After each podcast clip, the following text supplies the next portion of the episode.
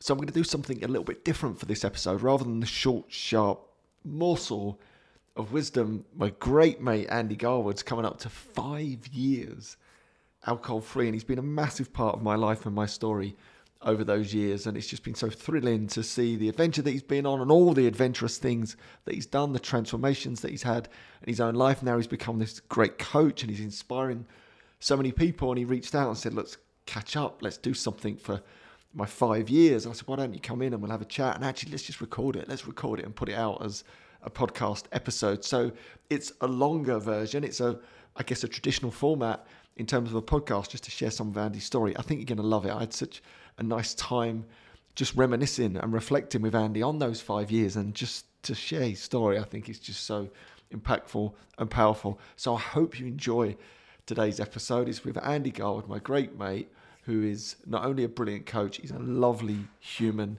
uh, a wonderful part of my life and story over the last five years. And hopefully, you enjoy this little episode of about an hour of us two just waxing lyrical about the joys, the wonders, the pleasures, the bonuses, the benefits of this adventure that is alcohol free. Enjoy.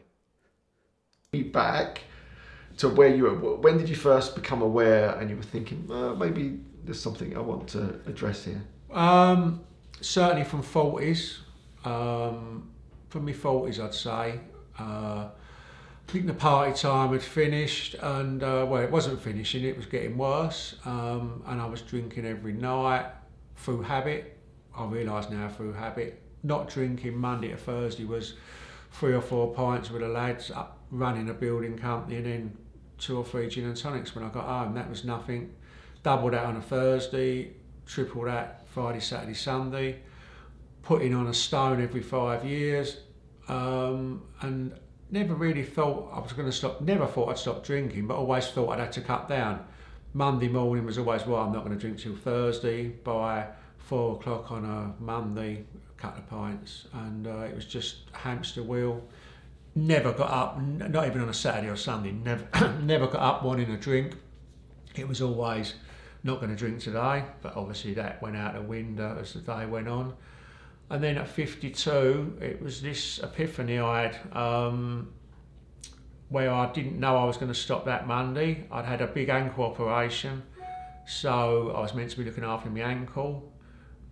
Eight days before, I'd had the cast off my ankle, and on the Wednesday, I decided to go off to football. I put a Beckham boot on. I got me, on my crutches, went over to watch West Ham, drank Thursday, Friday, Saturday. Sunday was the last game of the season. Um, put my Beckham boot on, went over to football. Can't remember coming home from Stratford. Can't remember coming home.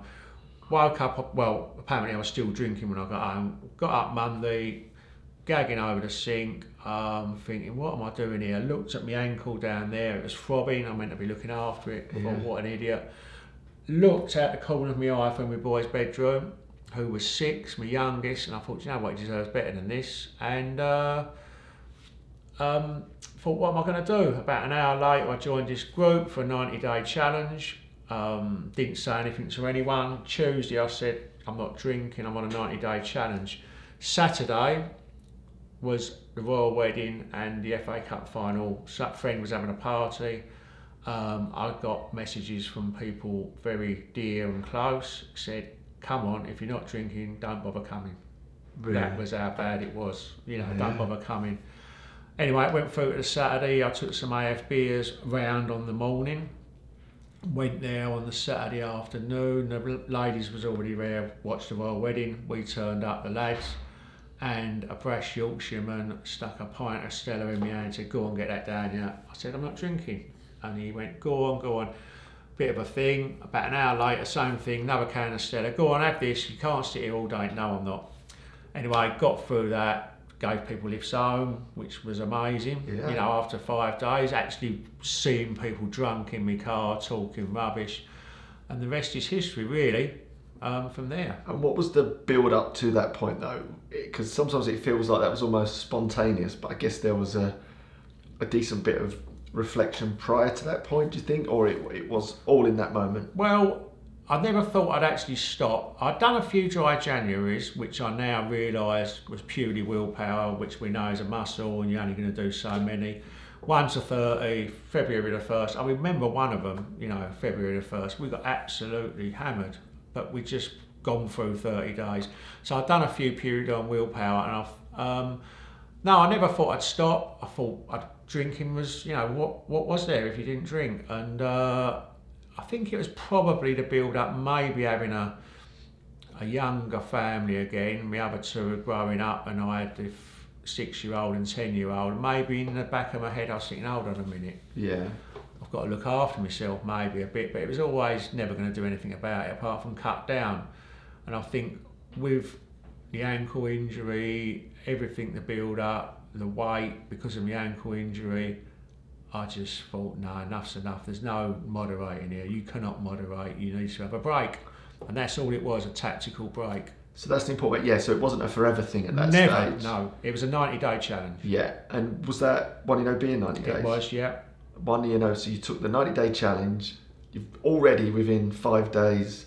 You've had this big social event. You've had loads of social pressure. You've Yeah. overcome that. You've experienced people drunk, which is probably for the because I think there's a lot of that as well. Like one of the big reasons for me drinking in the end was that I realised I couldn't be around drunk people. I mm-hmm. hated it. Yeah, So therefore, my only way out of that was to get on their level, yeah, to have a drink, to get, and then then that was my reflection of what am I doing? I'm actually doing this thing that's not serving me, that's causing me all this anxiety and all this pain, Mm. just because I can't bear to be around yeah. people that are drinking. It's complete mad. Like when you see it, you can't unsee it. We talk No. about this a lot, but it's hard to get into that place. So, you know, firstly, for you, it takes a ton of courage Yeah. to have done that. And then let's just start to explore the story as it unfolds. So you've got that day five under your belt. What happens then? It's a bit of a blur, but I remember drinking a lot of AF beer at home because that's what I did. Um, I still went to the squash club, had a few AF beers, but I did. They got me through. The AF options got me through. That was the way I took it. I have coaches ask me now the same. Is it a good thing? I said whatever works, just protect your sobriety. But I got through on AF options. which- There wasn't many then. Yeah, I was going to say it was probably still quite limited. That Blue Heineken. Zero. That's all I can remember. Nothing like now, five years later. Um, the next big, uh, I can't remember what my 28 day uh, challenge was, but my 90 day challenge was to put a video on live, um, listening to your videos from there. And I was going on an all, all inclusive holiday to Cyprus on about 83 days. And I said, Do you know what? I'm not going to stop at 90. What do you mean you're not going to stop? I'm going, I'm going to carry on for a year. Yeah. You can't, well, I'm going to. Oh, you can have a few. We're going all inclusive. No. And anyway, went on the all inclusive holiday, absolutely smashed it, had the best holiday ever, did things with the kids that never would have done, you know, the parascending, getting them all up there. I was down the beach at six, seven in the morning, thinking you're going to be the only one there. There's other AF parents down there running, doing yeah. stuff. You know, you just tell yourself this story, I'm going to be the odd one out. Not one bit. You know, there is other people doing this stuff. I put my video on about six times before I actually uploaded it. It was like full Yeah, of anxiety still. Do do do. Anyway, I uploaded it, but um, yeah, that was that was the big thing that holiday for me. Still getting, you know, every every trigger the first time is hard. The first time at the airport, Yeah. going into the airport at 80 days, Wetherspoons, you know, what do we do? Yeah. When don't we sit at Wetherspoons or the Champagne Bar or whatever? Um, bit of difference there, but yeah, uh, what do we do? But we, that was a hard time. I love uh, alcohol-free holidays, especially the first time you experience it. Like I said, there's this whole new world in the mornings that just didn't exist. But I also love the fact that, especially if you're in some of those busy resorts where you've got to get your towels on the sun lounges. I always joke about this when I'm on my holidays. You get the pick of all the sun. I remember I, I took a particular holiday in Dubai with the family, and it was like prime location. Some of these sunbeds, and every morning we'd have them. And I remember actually one of the lads came up to me one day and went, "How you how you doing that? Who have you paid? Who can I pay to get those sunbeds?" I went, "I'm just up every day." Yeah. So there's no one down here, so I just walk up and take the best beds and wait for the, the girls to come up and join me. Done it, yeah. But also something I did forget, going back, so I May the 14th is my sober anniversary. Somewhere around June time, I come up to London to the London Power Up, the first alcohol-free Oh, that's event. right, we did it. Yeah, that was So good. I can remember that not far from here, and Oh, no, I remember you there, and I remember you again then in Manchester as well. That's when we first properly met. difference. I, I got to this one in London, Razzmatazz, throwing this furry microphone about, and I thought, if that lands on me, I'm actually going. I, I was going to leave. I thought I cannot. I still the anxiety after three or four weeks. Yeah. I could not do this. Got through it, and then I turned up September in Manchester, and you caught me walking around Salford That's Quays right, in yeah. the morning. Two stone light by That's then. what I mean. Yeah, already you were having this huge transformation Yeah. in your life, and it's so visible. Just coming back to something you said, the reason we're here recording this podcast is because you touched on it there on May the 14th. Yeah. You're five years. Five years. Get in there. I know. Go on, boy. Five years. It's unbelievable, isn't Yeah. it? And we're going to keep telling the story up until that point because we're in the early stages yet. But it's pretty incredible, isn't it? For that 90 day challenge to be now Yeah. close to five years. Yeah. It's magnificent, isn't it? Yeah, you just you cou- you couldn't make it up. If someone told you then, you think you had more chance of dying Yeah. or getting knocked down by a The truth is, on that path, you might well have done it. Yeah. Oh, without a doubt. Didn't know where we was going, did we? You know, didn't you know? I say to a lot of people, don't you know, wait to hit a rock bottom. I mean, most of us and you know who join the certain groups we're in and the people we coach are middle lane drinkers. If you can call drinking excessively like I did. Eight, ten pints, people wouldn't say middle lane, but it is. That's what most people do. I know. Yeah, and I think that's the, the the the bar, let's say, for what is acceptable when it comes to alcohol is so ridiculously off. Oh. It's, it's just so high. Like so, people are people are running around right now, and I did this. You would have done this.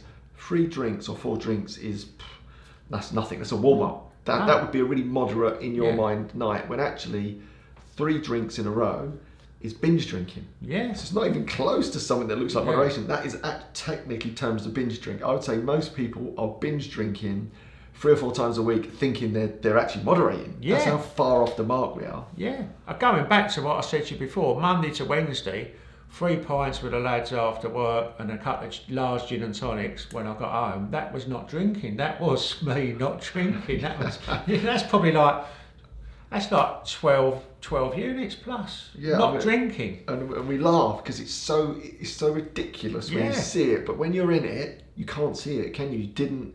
None of us thought that was abnormal behaviour or anything that just wasn't like everyone else that we know. I mean, maybe there's an argument that you do gravitate to similar type of people. So I think there's a bit of that in our lives that you know, surrounded by those Yeah. type of people, that they almost feed each other, don't they? Yeah. A bit like the Jim Rohn quote: "You become the average of the five people you spend Yeah, most time with." yeah. So I think there's an element of that in there, but still, most people I know, the bar is set so well. I mean, there is no bar now because, as we know, with alcohol, there's no safe limit. So the bar should be zero in Yeah. theory for everyone. So anything above that is, you know, over the bar. But I think modern culture at the moment, the society, has just somewhere along the lines over the last 50 years completely lost touch with this thing that is alcohol in any shape or form that is remotely acceptable. is completely bananas. It is, yeah, it is. It's, I mean, we, we know now the WHO have said there is no safe limit. Canada have reduced their limit from sort of what the UK is to like two units a week. Two units a week for men. It's not.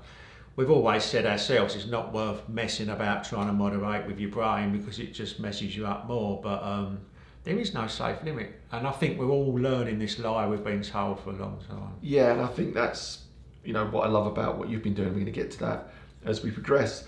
Is that actually showing up and showing it and living it is so bloody important because it sends this message and it gets people thinking a little bit differently who historically have just been unaware. Because I think you'd agree with that. Like we were just unaware of this Yeah. stuff. We didn't know that actually the thing that might have been holding us back or causing us to put on all the weight or causing all the problems in our relationship was alcohol. That was the last thing probably that we ever considered until it was literally at that point of right i'm waking up and looking through the bedroom window at your son at age six going and being sick going what am i doing Yeah, absolutely, absolutely. You know, people, you know, you get your trolls on social media, people saying, oh, what you doing preaching? Never ever preach. All, all I ever do is let people know the truth so they can make a decision around it and help the people who can't get off the hamster wheel. Some people are happy doing what they do, absolutely fine. And, um, we're there for the people who can't get off the hamster wheel and just to put some facts out there so people can make them choices, which they don't understand. Yeah. Especially when they start coaching, they don't realise even then. Yeah, this is so powerful. And then go back to your story. So you get this bit of a roll going. You go to the Power Up, go to Manchester. You mentioned you started to lose some weight. What are the the big wins that you started to notice as you progressed? Um, oh, massively. Being outside, more time, um, reading a lot, time with your kids. I mean, I'd be, for example, I'd be coming home on a Sunday, probably be in a taxi with the kids, saying they'd had a good time in the back garden of a pub playing football. We'd be getting a taxi home. I might see someone running in Billericay at six o'clock on a Sunday, and I'd think, I'd think to myself, this is the truth bloody poor sod, he ain't got no mates. Fancy being out running on a Sunday that he's not at the pub. that is the story. I told myself, I swear to God, I'd think, oh, look, you know what? Oh, poor lad. And then, Looking all fit and healthy. yeah, What and, and you go to now, six months later, instead of being in a pub for three, four hours on a Sunday thinking the kids are having a good time, you're then out on your mountain bike with the kids. You're out down the Chelmer on Yeah. kayaks with the kids. Time with the kids, certainly. Weight loss, more clarity in my business decisions, and my business was starting to grow better. I was spending less time working in it and more time working on it. Just all these things. Um, obviously, we all say about the skin, the brighter eyes. I mean, I, I was told um, I had psoriasis, little spots on my legs, nothing major. Your uh, mum's got it, your granddad had it. It's in the it's in the family. Put this cream on. That went. Yeah. Within three months, that had gone. All these other things, that, you know, blood pressure, always on the limit. Right, we want to take it every every month for three months. Always on the limit. Cholesterol, little bit high on the limit. All these things just went. I mean, standing heart rate, seventy five when I'd seventy five was my standing heart rate. Now my resting heartbeat is forty six. I mean, that's unbelievable. Yeah. And I had a similar experience. What is amazing about all of that? Well, my guess is no one ever mentioned to stop drinking or take a break from alcohol. never, never. It's absolutely. It was isn't that lose some ridiculous? weight. Yep, lose some weight, lay off the dairy, do this, never alcohol. Yeah, it just doesn't get. It's even still, it's not getting mentioned. Even though the you know the the, the alcohol-free movement is gaining so much traction and there's a lot more awareness than there was, there still isn't in general. Most people are just glossing over that bit. That's the given. Like everyone drinks, but oh, try this new diet or take this medication. When actually, Yeah. a really simple thing to do is stop bloody drinking first. Yeah. Like if you, I mean, I, I was talking about this on a podcast yesterday. If you've got problems in relationships, why not both collectively take a break from alcohol? It's probably the best thing you can do. If you've got problems with your exercise and consistency, take a break from alcohol. If you've got problems sleeping, take a break from alcohol. If you want to maximise your productivity at work, take a break from alcohol. If you're feeling anxious, ta- take. I mean, it's ridiculous. I could literally go on every finger count one of the really major sort of health, physical, mental concerns that most people have. Every single one of them will immediately be posi- uh, impacted in a positive way by not drinking. Yet no one talks about it. No, no, no. I, I cannot agree more. I mean, all the benefits, most of the benefits that I've had from not drinking, I didn't stop drinking to get them. They've just come along. You know, mine was to probably be a better parent, um, lose a bit of weight, really, perhaps prolong my life a bit. But now I've realised, and people say to me, "Oh yeah, you're going to live a few years longer. What's the point? You might as well enjoy yourself." It's not about living a few years longer. It's not about adding years to your life. It's about adding life to your years.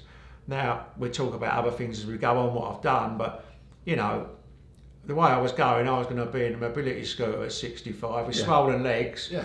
Going around Basildon Town Centre or up Billericay High Street, and it's about adding. It's it's about adding life to your years and doing these great things that you can do. And that was, you know, now I look in hindsight, that's the things you do. I mean, I've got. We haven't even got on to a year yet. What we did, what I did for the, the challenge then, but um, it, I really have, really, really have added um, life to my years so far. That's Yeah. a big thing. And that is a factual thing that is so obvious that we can see, and that is a great gift to you and your family, isn't it? Mm. That not only are you around now, you're around as a, as a different person. Like you say, that slow decline, which most people go into, where actually their body physically and mentally starts to decline at a rapid rate because you can't beat the system if you're not exercising, you're not eating well, and you're drinking too much. Therefore, those years of being infirmed and less energy, and maybe there's too much weight, and then you're not as mobile, and then Yeah. all of a sudden, depending on how long you actually hang around for, that last 10 or 20 years could be a frac, they could be at like 20, 30% of your best self versus 20 or 30 years as you at like 100%, whatever that Yeah. looks like for you. And natural, there's going to be natural aging and declining there in some uh, shape or form. But the difference between those, adding life to your years as you described, like that is, like that's just worth its weight in gold, isn't it? Yeah, yeah. The things I've done, I didn't even know I liked doing because you don't find your authentic self. If you've drunk from 18 or 16 and you're in this fog, you know, we all have the odd breaks here and there, but, you know, I didn't really. I'd done shift work for a while in my 20s, so there's days when I didn't drink, but you know, if you're in that fog all your life, it's that, you know, it is part of life. It's so ingrained in society. I didn't even know some of the things I enjoy doing. Cycling, didn't even know I enjoyed doing it. Certainly trekking and being outside. And I think it comes of being uh, alcohol free. You do find that most people in our community enjoy getting outside and being in nature because that's humans, that's what we're meant to do. Yeah. And we don't realise that till we start doing it. Yeah, I think that's so true. And all of these things, when you've got a bit more time, a bit more energy, a bit more clarity, you start to do. And instead of, again, he was whittling away time on a Sunday, just stuck in the pub, right? We've all Yeah. done that. And I'd sit in, in the pub on a Saturday, get in there at 12 and then stumble out there at Yeah. eight or nine. And then the weekend's gone and then the weekdays are gone because you're mm. recovering from the weekend. And we're just Yeah. caught in this endless mm. loop. You remove that, you get time and energy, and you start to actually maybe reconnect with the things that you enjoyed. And I remember you put it on your phone, didn't you? Yeah, it's still on there now. Talk to me about that. I can't remember what day it was um, from yourself, day three. Write some things down that you're going to enjoy doing. And I, I put why I've done it, and it's still on my phone now. Screensaver for me and the family and the kids to grow to um, grow in my mindset and, and and get leaner. And then I put to cycle the miles all over the world and to walk the high level walks. Now I don't know why I put it because I didn't have a bike. So this is on sort of day three Yeah. of that, and you're only taking a 90 day break at this Yeah. stage. You're on day three, and you, you write this. Yeah, I've wrote that. I'll put down. to cycle the miles all over the world and to walk the high level walks. Probably put walk the high level walks because I like skiing. I've always liked the mountains. Maybe cycling. I have no idea. Um, I had a mountain bike as a kid. That was probably it. And cycled for thirty years. Um, at in September, after four, five, six months, I bought myself an entry level racer for a thousand pound, more than what I've saved on beer, a third of it. Treated myself, and I didn't do that because it was on my phone. I even forgot it was on my phone, and I started cycling um, because of one of the challenges I'd set. And then obviously the walking come a bit later with Snowdon at the end of the first year, and um, oh, you haven't got to get on a chairlift to get up a mountain. You can walk up it. And Yeah. That's where that's come from. But both of them things, I don't know why I wrote them, and they've and I've not gone out to do them because they was on my phone. Yeah. They've just I've almost forgot about them, Yeah. and they've happened. And I think that's, it was probably always there, and you just Yeah. couldn't quite connect with it. And I, and I think this is worth exploring. I think when we've got alcohol in our life, we are so disconnected, I think, ah. from our body and our mind and those deep held desires and beliefs and wants. And maybe even in those early days, just by removing it for a few days, there was an opportunity to connect with something hmm. that was obviously deep and meaningful to you. And you didn't even know it consciously, sort of at the time. It's only in the last few years that it's really started to Yeah. to play out. And, and let's let's talk through that. So you're towards the end of that first year. What did you do on the end of that first year? And then let's talk about how those adventures have, have actually come into fruition. So, towards the end of 2018, which is sort of eight months, um, I wasn't. I never knew what self development was. Didn't have a clue.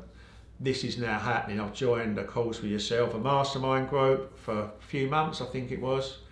Um, starting to find out about things, words I didn't even know. You know, be your authentic self. You know, find your meaning and purpose in life. What what the hell is this stuff? These buzz, buzzwords that are being used.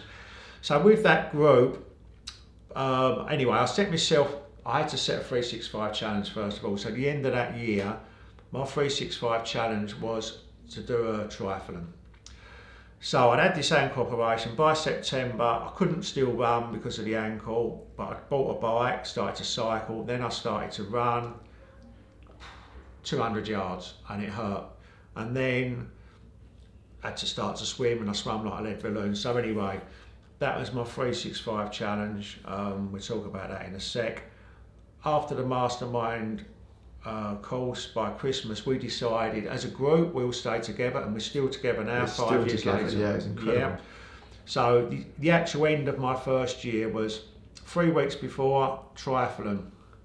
My two boys come to watch me at Sevenoaks um, triathlon. They see the proper triathletes with the guns and the and the 10 grand bikes and uh, there's dad doing it and uh, run out the swimming pool one of the first ones in the morning because one of the worst ones there.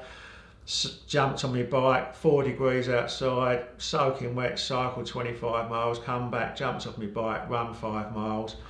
And um, the, uh, and then the following week we went and climbed Snowdon with a mastermind group and then the following week was 365 you presented me with some awards in the woods which we'll talk about. But going back to the triathlon then you realise something else which was touched upon about being a lighthouse and how people look at you you know we talked about that in self-development. By my children watching me do a triathlon two weeks later they said I want to do one of them. At now they're still 10 and 6 so at 11 and 7 the following year we went back to Henley upon Thames another triathlon I did the not the dad's one I did the triathlon and they did a children's triathlon at Yeah. 11 and 7 Wow. and then you think hold on a minute perhaps I'm a bit of you know I actually have inspired them to do something I never said do you want to do Yeah. one I never said I think you should do one they said to me can we do one of them and we googled a children's one and we did that so then you realise hold on a minute people are watching you Yeah. and that's when you realise you are you know there's other stories we can tell about people watching you don't know about and uh, that's what happens Yeah, and I'll just tell that uh, one of my favourite stories was the the lady that I met in the gym. What was her name again? I can't remember. Cat Catherine Catherine, yeah. So I was in a, at the gym, a, f- a friend of ours, Zone One, where I was training at the time. And anyway, when I walk in there, I sort of know everyone. So if I walk in, and anyone's not drinking, they instantly shuffle me over and point me and go, "Oh right, Cat doesn't drink, or so and so doesn't Yeah. drink." And in this instance, said, "Cat doesn't drink." I was like, "Oh, "It's really cool." She went, "Yeah, I'm like a year and a bit." I was like, "That's unbelievable." I said, "How did you, you know, what brought that about?" She went, "Well, this friend of mine showed up, and I hadn't seen him for ages, and he just looked incredible. He lost a load of weight, and I knew he was someone that you know liked to drink, and I was just so inspired by what he'd done." And she mentioned this name Andy a couple of times. I also like to think I know everyone in the alcohol-free space. Like, what's the chances of this? I went, "It's not Andy Garwood, is it?" She went, "Yeah, it's Andy Garwood. It was Andy Garwood," and it was this real beautiful moment for me to realise that actually you'd inspired this lady who you was completely unaware of. no never had she had changed her life yeah on the back of you, of you showing up. And then what that made me realise for anyone that's listening that is courageous enough to take a break from alcohol and show up and be that that lighthouse. There's people that you're inspiring that you will never ever know. And only Andy knows this story because by fluke I bumped into Cat that time. There's those people out there that actually, because you've had the courage to do something different and show up differently, you've got the obvious ones like your kids and your immediate network and your family, but it's even broader than that, isn't it? And what a great example that was. Yeah, it was when you text me and said you know Catherine. I was like, no, Catherine. Cat. Oh yeah, I know Cat. And it was like, gosh, I never would have put it past. You know, never would have known. Never would have known to now. Yeah, and that's I mean it's it's so beautiful. And then on that one note, or, slightly different, we then got together for your year Yeah. celebration, and I whipped out my maracas in the woods. You did. The poor ladies. Uh, we was uh, walking at sunrise and we found a clearing, and uh, there was two old ladies walking their dog. And Andy said, "Right." Um, he said, uh, "What we do here?" He said, "I'll get the camera out and I'll whip out my maracas." and the- these two ladies ran off. But uh, yeah, I don't blame him. yeah, And I've passed on that baton of a, of a year yeah. to you in celebration of. I mean, that first year, how did that feel? Getting to that point, because I know a lot of people that do reach that point. There's that sense of jubilation, and also a sense of, oh, what do I do now? Yeah, exactly what I had. I'd had such a build up to it, as I said before, in the, the three weeks prior with doing a try. climbing Snowdon, then presented by you. Actually went home. Um, you know, if people look back on that video, I probably got a bit emotional in the woods. But um, went home and I thought, what now? I really didn't know what now, and um, it was just a bit of a time. I was getting used to sitting with my thoughts, which I never would have known about, and just letting things come and go. There was never, never any thought of trying to moderate. Why would I? You know, I was, you know, I look back now, I was just warming up, and um, yeah, just carried on from there. Really started to do. What's the next thing we're going to do? We'd all climbed Snowdon, so about six of us from our mastermind group said, "Why don't we do a Spartan race, which is an OCR, an obstacle, obstacle course race?" So there's one in Perth. So we had a few from Ireland come over, a few from down south, and we flew up to Edinburgh. Um, and there was three races that weekend. There was a sprint, which is a smaller one. There wasn't a super, but there was a beast. And I said, well, we've got to do the beast. Well, I can't do the beast. You can't go straight in and do a beast. I said, well, there's no point in going to Scotland. So all that way and just doing the sprints. And we went up and we done the um, beast in Scotland over the hills, um, which was six hours, I think. Oh, it was unbelievable. brutal start. With, you know, 35 massive obstacles through streams over, you know, massive A-frames, carrying, you know, 60 pound weights. And um, we did that. We got started doing a few OCR races. I started to cycle a bit more.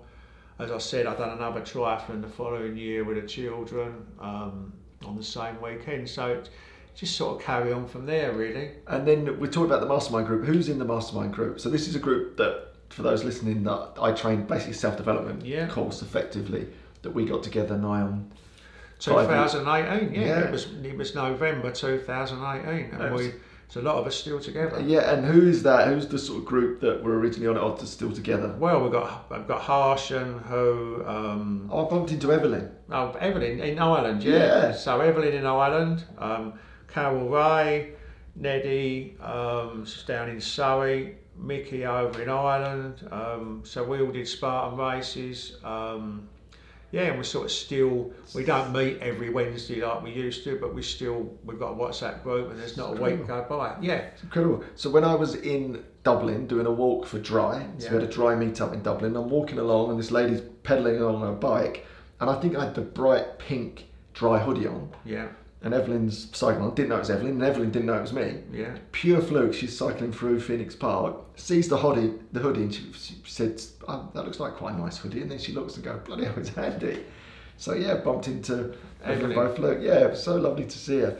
And that group, you know, again, is one of those sort of shining lights of a group, you know, which I love doing. That still together now. You know, one of the groups I've trained, and I see that with a lot of the other groups as well. But in particular, yours. One because it's one of the first groups that I ever yeah. coached uh, in self development, and two, because you have gone on to do all these challenges together. So let's talk about some of those as well, some of the bigger challenges yeah. that it's built up to.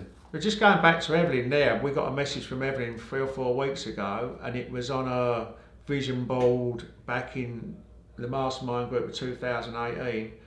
Five year plan. She finally, because it got put back, everything went back because of COVID, didn't it? She actually finally moved into her first house on her own from her parents.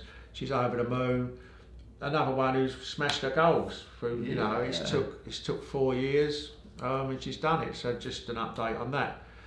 And sorry, I didn't mention Claire Burrows as well.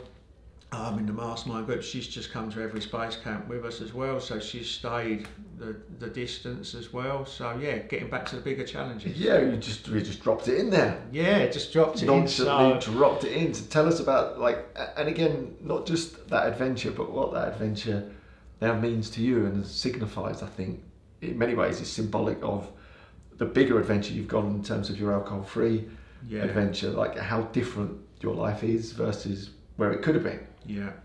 So just carried on very, very quickly. The last Spartan race we all went to in Mallorca, Kay. Um, she lets luxury villas in Mallorca, who's in our mastermind group. She got us a villa there. We all went and done with the Mallorcan Spartans we come home on the Monday, we was locked down on the Thursday um, from COVID, so no one knew what was happening in the world. We really did, really did use our group massively then when we was locked down. All of us from Ireland, Mallorca, that was a massive help being part of that group and not drinking because obviously it set a, lot of other people off. But anyway, what we're going to do next, travel was a bit off, but um, we come out of COVID, still doing your normal little, little races, half marathons and stuff, and um, decided to. Carol Ray reminds me that I put it in my vision board in the mastermind group in 2018. I put a little note out on the alcohol free space. Anyone fancy climbing Kilimanjaro? Um, and we did. Uh, two ladies from America, Kathleen Dubois from Washington DC, Yeah. Courtney from Washington State. Now both them ladies come to the Manchester Power Up from America. They did it. We had, Sandra Zappa from um, Luxembourg, Justine from Scotland, all over, all over the world. Colin from a doctor from Canada. We got together. Most of us had never met in person until we got to Tanzania. Um, massive adventure, absolutely life changing for everyone. We can tell the stories of Justine and everyone. It was really life changing, um, not just for the summit in Kilimanjaro, but for me being in a really third world country and um, seeing how things work. So life changing. And what was life changing about it? Um, certainly the camaraderie of something like that and being out your comfort zone for 10 days, the training for it all really by Zoom and how we all doing, we'd never met, and just how well everyone fits together being alcohol free. And it makes you realise that I think all over the human race is generally a nice, everyone does get on, has got empathy, empathy for each other, helps each other in times of need, encouragement, and it's only the mask of alcohol that makes things bad and things like that. So, and also going to Africa afterwards and spending some time in some remote villages after we climbed Kili because we went on safari and tour. Just African children who the Swahili villages in mud huts walking seven miles to school, an eight year old taking a five year old, and they are as happy as anything. They will wave, they laugh, and you know they've got nothing and they're just happy. They're not messed up with technology and anxiety and doing things. You know, they are just happy. And I'd only been to sort of North African countries like Tunisia and places, but to go there and start to now, hold on, I'm seeing the world. You know, I want to see more of this. Yeah. Um, so it was life changing for that. Um, it was a really good group. We had us eight who was alcohol free, and we had six other people who five of them didn't drink at all um, either from mostly from the states um, and yeah that was the start of hold on a minute this is now this is time to see the world And this is back to that initial message that you wrote on your phone yeah to walk the high walks. Yeah, it was, Which you yeah. didn't know at the time that you'd done the cycling thing through the triathlons and whatnot. And now that, that thing, you know, on day three of your alcohol free adventure, you put on your phone, didn't really know why you, you've actually written it on there. And then Yeah. all of a sudden, you've just summited, where's Kilimanjaro the scale? I think it's one of the highest. Yeah, um, well, it's, it's the highest freestanding mountain in the world because it's a because it's a volcano. I mean, you start off in the bottom in the rainforest. You're camping with monkeys around you. It's 75 degrees, and at the top on summit night minus 15, Wow. and you've got six hours walking. Uh, a third of the pace you'd walk here to the top.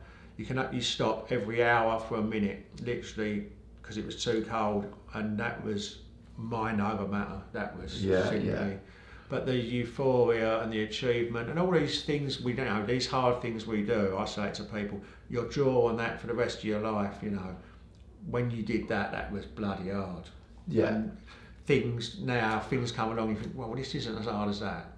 But I think though that's again sort of symbolic of our alcohol free adventure in many ways because that's bloody hard for a lot of people. Yeah. And I think when they start to overcome that and realise that they are capable of doing difficult things and being consistent, and all, I think that then sets the scene for what follows because it builds that confidence and courage. Well, if I did that, maybe I can climb Yeah. up Snowdon. Well, if I can climb up Snowdon and I can go alcohol free, maybe there's Yeah. nothing stopping me doing a triathlon. If I can do a triathlon, Snowdon, and alcohol free, and then maybe I can do Kili. Yeah. And then maybe I can bloody go to Everest. Yeah, that's it. So tell us about that. So within two weeks of coming back from Kili, you're never going to do that again because it was so hard. what should we do next? Uh, once again, put a little note out. Um, Everest Base Camp got some people involved, booked it, and you know, it, it, you know, the rest is history again. That this was now this was another sort of culture. This was a longer trek. It was meant to be on the same level as Kili, a lot harder, real, real lot harder. Um, you know, Kevin, my tent mate, Kevin Taylor from Manchester, he's my tent mate in Kili. He's come along as well. He's my roommate. This was a lot harder, but to be in the culture of Nepal, um, a simple way of life. Um, Buddhist and Hindu way of life now because you know I'm into meditation now and other stuff which I never would have known about five years ago. And mindfulness, this was just this has just blown me away. You know, I'd, I'd go back there tomorrow. This was unbelievable. Once Where again, that was Nepal. Nepal You loved it like there as a as a place, location, yeah. um, and once, yeah, as a standalone location, and being, we was it was more cultural as well because you're in these, rather than camping, you're in these tea houses. They literally are a sheet of ply. So it's like being in a shed, and it's once again minus 18 outside. Some, you know, the, the toilets are frozen up, your windows are frozen up. You know, there is no insulation. Um, you just you've just got a mattress. That's the difference in you know in camping. Pulled on everything. We every bit of strength you got to get to Everest Base Camp. It was a real toughie again, and you know that for me that was tearful for a lot of people. There's something about you at the foot of the highest mountain in the world. Yeah. You, we went down. We was lucky enough to go with a firm Ian Taylor trekking. He's an Irish guy, lives in Colorado. He'd climbed Everest at a younger age. He took us down to the Khumbu Icefall. I've watched every video on Everest. You know, to be there and be part of it, and actually, you know, this this glacier's took fifty thousand years to come down to where it is. It was to stand there and just in awe of what we what we'd achieved was um, you know what have we done here? This is for me it was just amazing. And uh, really really had a lot of time to reflect and coming up it's you know it's not like two years three years five years is a big milestone now. Yeah. I've really really reflected in the last few the last month there's been so much to reflect on. And until you're pulling this out I mean there's probably 50 other things but these are the main things. Yeah, yeah, exactly. And what is there anything else in that sort of five year journey that you think are really have been insightful for you? Um, certainly, anyone, you know, working for me, having my own uh, construction company, I was always there. I was there five days a week, never late, but I was just firefighting. I was working in my business five days a week. I have now brought my business partner out. I work on my business two days a week and gives me the opportunity for my self development and coaching as well, um, which is another side we can talk about. But uh, yeah, it's just a difference. You, looking back, how I can say five years ago, I, I'd built a construction company up to two and a half million pound turnover. I was there every day. The kids was never late for football weekends, Saturday and Sunday. We had a Mediterranean holiday, we had an Alps holiday. I've got it right, and I now I look back and say, fuck me, I had it so wrong. Yeah. I had it so wrong. And until you realise that, you just, until you come out of that fog and look from the outside, I had it so wrong. You know, I was on a crash course, um, so I don't know what. And you, you, you know, it's just opened my eyes to everything. And obviously, the big thing for me, another big thing, which was year three to four, I embarked on a coaching course with yourself, um, and I've learned so much about myself because of that. Let alone coaching people. Um, that that's been life changing for me. That's that was that's like another self development course on its own. Yeah, I keep talking about this about the coaching. Actually, for me, I think it's it's the greatest self development course you'll ever take is learning to coach because that's really what happened for me 12 years ago before stopping alcohol and all those things. I actually trained as a coach with john grinder and just i didn't know what, why i wanted to do it. I just wanted to, to i don't know i just wanted to understand my brain because i was really struggling at the time. And then learning those skills to help other people. And of course everything gets filtered through you Yeah. first because you've got to understand how the techniques work and then practice them for yourself. And then you use them on someone else and you see them getting results. And then you reflect upon some of the trainings and the teachings and the learnings and all of a sudden you're getting results and I I think like yourself was my best client for the first two years, I was more or less just coaching myself to Yeah. figure it all out, and then you build that momentum. And I've seen that, you know, with your adventure now into coaching, which I'm loving to see, and I do want to talk about that now because, firstly, I love the lives that you've been doing, which are brilliant because the lives are really close to my heart. That's sort of what started it all for me, and I know you're someone that does it really well. And if, if you're listening to this and you haven't watched Andy's life, do go and check them out. Um, we'll give you all the details. We'll, we'll do the sort of Insta tags and all that a bit later on. But yeah, talk me about those as well. You're starting to share those on a daily basis, and then tell me about how you actually coaching's manifesting now. First of all, I'd say when I finished that course and the camaraderie then of the people on it, you know, people cried when we finished that course. If I never coached someone in my life, it was probably the best course I've ever done. First of all, Brilliant. and because I've got another business, I, I never went into it um, for economic reasons. Um, but for me, it- you know, I've found my meaning and purpose in life. That is what I love doing, um, and it's only now I've not. I've not tried to grow it. It's grown just through word of mouth and a few people here and there. I'm now sort of to the stage where I can only say, at the moment, one more person a week. It's grown like that. It's grown since I come home from, you know, um, Nepal because I said I couldn't start anyone this year. So I'm at my sort of max now. If this is all I'm going to do, you know, if I'm going to still run my building Yeah. company, but it's. I mean, I can can't imagine how you feel. You know, with the thanks you must get. I mean, I'll, I'll be forever grateful what I've done. But you get um, Mr. X's wife say, "Do you know what? You, you've helped us so much. You know, our life is so different." And all these little people I started with last year, one of my first ones, and you know, I, I'm getting messages. Do you know what I've done?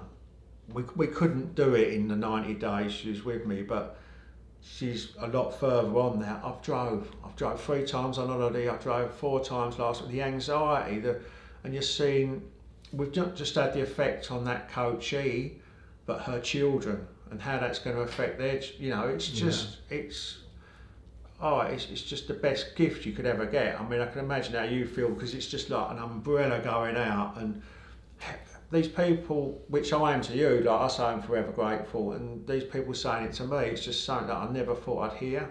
Um, without, like you say, being a lighthouse and not even seeing the ones Yeah, you've yeah. helped, it's just the greatest gift. Um, you know, you could ever. I mean, Chip Conley, I, I follow him a bit with the sort of um, elder wisdom. You know, us fifty-year-olds, and um, you know, I think he says the meaning of life is to find your gift. The purpose of life is to give it away, and that is it. And I think I've found that. I love doing it. You know, like I said, going back to day 80, it took me about six takes to put a video on. Now, I just press that button, go live. You're Yeah. authentic. That is that is what I am. If you if you don't like it, you don't show me me. You pick that person. But if you do, you know, I'll hold your hand all the way through it, and I want you to succeed. And um, just pressing that button, being, being authentic, and it's made me, know, I'll tell you this story. So I started a guy three weeks ago, he's a photographer in Ascot. he said to me, it's quite, it's a compliment really, but it shows you how rubbish some of my lives must be. But he said, do you know why I come with you? Not just because you've got the kids like me and you've done all this. He said, but you're just authentic. He said, you haven't got polished videos and posh things. You, I just see, you know, I'm a photographer and a videographer. He said, you are just that's who you are. And I thought, you know what, is he, is he saying oh, my videos are rubbish or not? But he's a client now and we're doing really well. But when he when he said that to me, that's it, just press that go button. You know, I've, I've been on South Southend Seafront, right, I'm live from, sneeze my head off in the middle of a live. And that's what you can, I love exactly. it. Drop phones, falling over, all of it. And actually, that's what you say there is really powerful because again, lots of people that train as coaches or their fear of starting to train a coach is, well, who's going to want to train with me? I'm not Yeah. perfect. No. What have I got to say? And that's just such a brilliant demonstration. And what I'm always saying to people is, people want to train with real people. Yeah. They almost don't want to train with polished perfection because it just doesn't feel real. If there's someone that they identify with because their camera's not right or they've just sneezed or their hair looks silly, it doesn't matter. And in many ways, that's part of the power of it that you're normal and you make mistakes. You hear me do it all the time. I'll start a list of five things and I'll get to number two and I've forgotten what Yeah. Three, four, and five. And I'll laugh it off and smile it off, and people connect with that because they know you're a real human. Yeah, because we all make mistakes. We all have massive imposter syndrome. I don't care now. I go on there live. you get your feedback, you get the odd troll, not many. Everyone, I mean, I even went, you know, I've, I've been on Instagram, Facebook, but after Christmas I started on TikTok. It's all for 20 year olds, isn't it? I tell you what, I've got a video on there, 3.2 million views. That's it, and- 3.2 And I tell you, I saw one that literally made the news the other day, and she'd had 1.2 million, and Yeah. it, it was on the news. Yeah, 3.2 million. I might have sworn too much in it, so they probably didn't put it on the news. But, you you know, out. but what I'll say about that is the thousands of messages on there, and there'd be one message, and then someone would comment on that, and the debate it brought up, and the people who was coming in, I could scroll down and read them all day long. There's, I think there's over um, 20,000 replies on there Wow. of people coming on who are struggling and on the hamster wheel, and people coming on who are 20 years alcohol free, 10 years alcohol free, five years drug and alcohol free, saying, Come on, mate, you can do it. And the, the camaraderie in this community, we've always said the alcohol free community is the best on the internet, but I tell you what, there's people coming in here. You get the odd bloke saying, Oh, yeah, you made me want to go for a pint, but 99% of it is helping, and I did it 20 years ago, this is how I did it. Not me replying, this is just people on TikTok, and I thought it was for youngsters. Hundreds and thousands of people are putting on there how you can do it, and I get that all the time on the posts. It's built it up its own little community, and it's just amazing. It's just blown me away. Yeah, and I think that's even a, a nice bit to conclude on in many ways is the community of like the alcohol free space. How we've become friends, and then Yeah. you've got friends from the mastermind. Then we've got our friends that have broadened out, and then all the people that you don't know Yeah, that are using this thing that is social media that gets this bad rap. But actually, I think one of the areas, and I'm sure there's many others, but the alcohol free space in particular, I think is incredible that we've got this technology that allows you to go live and people to identify with you or me to go live or do a post or whatever it is and people identify me and then you've got every other shape and size and backdrop and culture people showing up now inspiring and sharing their messages and then that attracts people in like a lighthouse then who are willing to contribute and share and comment and support and i think like you touched on there you start to see the best of humanity You do, as yeah. opposed to the worst and i think we get smothered with negative press because that's what sells. We get smothered with negative news because that's what sells. And we forget actually underneath it all most humans are bloody decent people. Yeah. they do want to show up. They do want to support. They do want to contribute. And i think the alcohol free space in particular is an, is a beautiful i think that's one of the big revelations for me is, is that real faith in human nature again. Uh, that's what I was trying to say.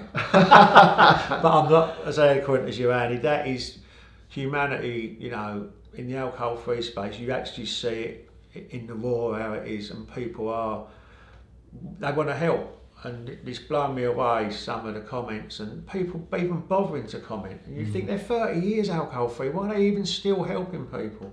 And they are, it's just, they, they see where they was. And, you know, I see where, I, I, coach people who I can see exactly that's where I was. Mm. You know, it's like, up there's a, a what's what am I thinking? You know, go up to a dog in the woods and it suddenly starts to bark at you, but then you realise it's got his foot stuck in a trap because it's you know it's, the dog isn't like that. yeah exactly You know, you get it out of the trap and it come up and lick you all over. It's circumstance, and that's what a lot of people are like. They're in this trap and they can't get out of it, and it's um, you know everyone can see it because we was all there once. Um, I think that's important as well because then you have that understanding and empathy as well. And even in your coaching, I think that's what drives you to want to give back, isn't it? There's just a sense of Yeah. I was there and now I'm here and I, and I feel so much better for it and I can now see all the people stuck in that trap yeah, and you sort of want to free them yeah, but, but it's hard to do. You can't just tell them. You have to show them, like be Yeah. that lighthouse and you inspire people. Then also be there for them through your coaching now when they do want to put their hand up and say, actually, can you help me out this bloody trap that I'm stuck in? Exactly right. You know, we're not there to preach to anyone. There's people who are going to be happy with their pipe and their Sunday paper with an hangover for the rest of their life, and that's the way they roll. Fair play. There's people who can't and are lying in bed with anxiety on a Sunday. They want help and they can't see a way out. They just need their hand holding, sometimes a bit of accountability.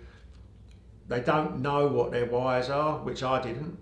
Someone said to me, write down your why. What, what's a why? A why for what? Well, why do you want to stop? Oh, right, okay, yeah, maybe. And you, you subconsciously, you've got a lot of things you want to stop for, but you don't even know what they are. Yeah, until you Like articulate said, them. Yeah, yeah. they're drawn out you through a coaching session or whatever it is. And when you get clear on those things, then it becomes clear as to why you're doing this in the first place. Yeah, I, I didn't stop drinking to climb Kilimanjaro or go to Everest Base Camp or do a triathlon. I stopped drinking to maybe be. I was an older parent. I thought, hold on a minute. I'm, I was, um, you know, I'm 58 this year. My kids are 14 and 10. That's probably one of the main reasons. Um, I needed a break, and then I thought I was going to just take it easy.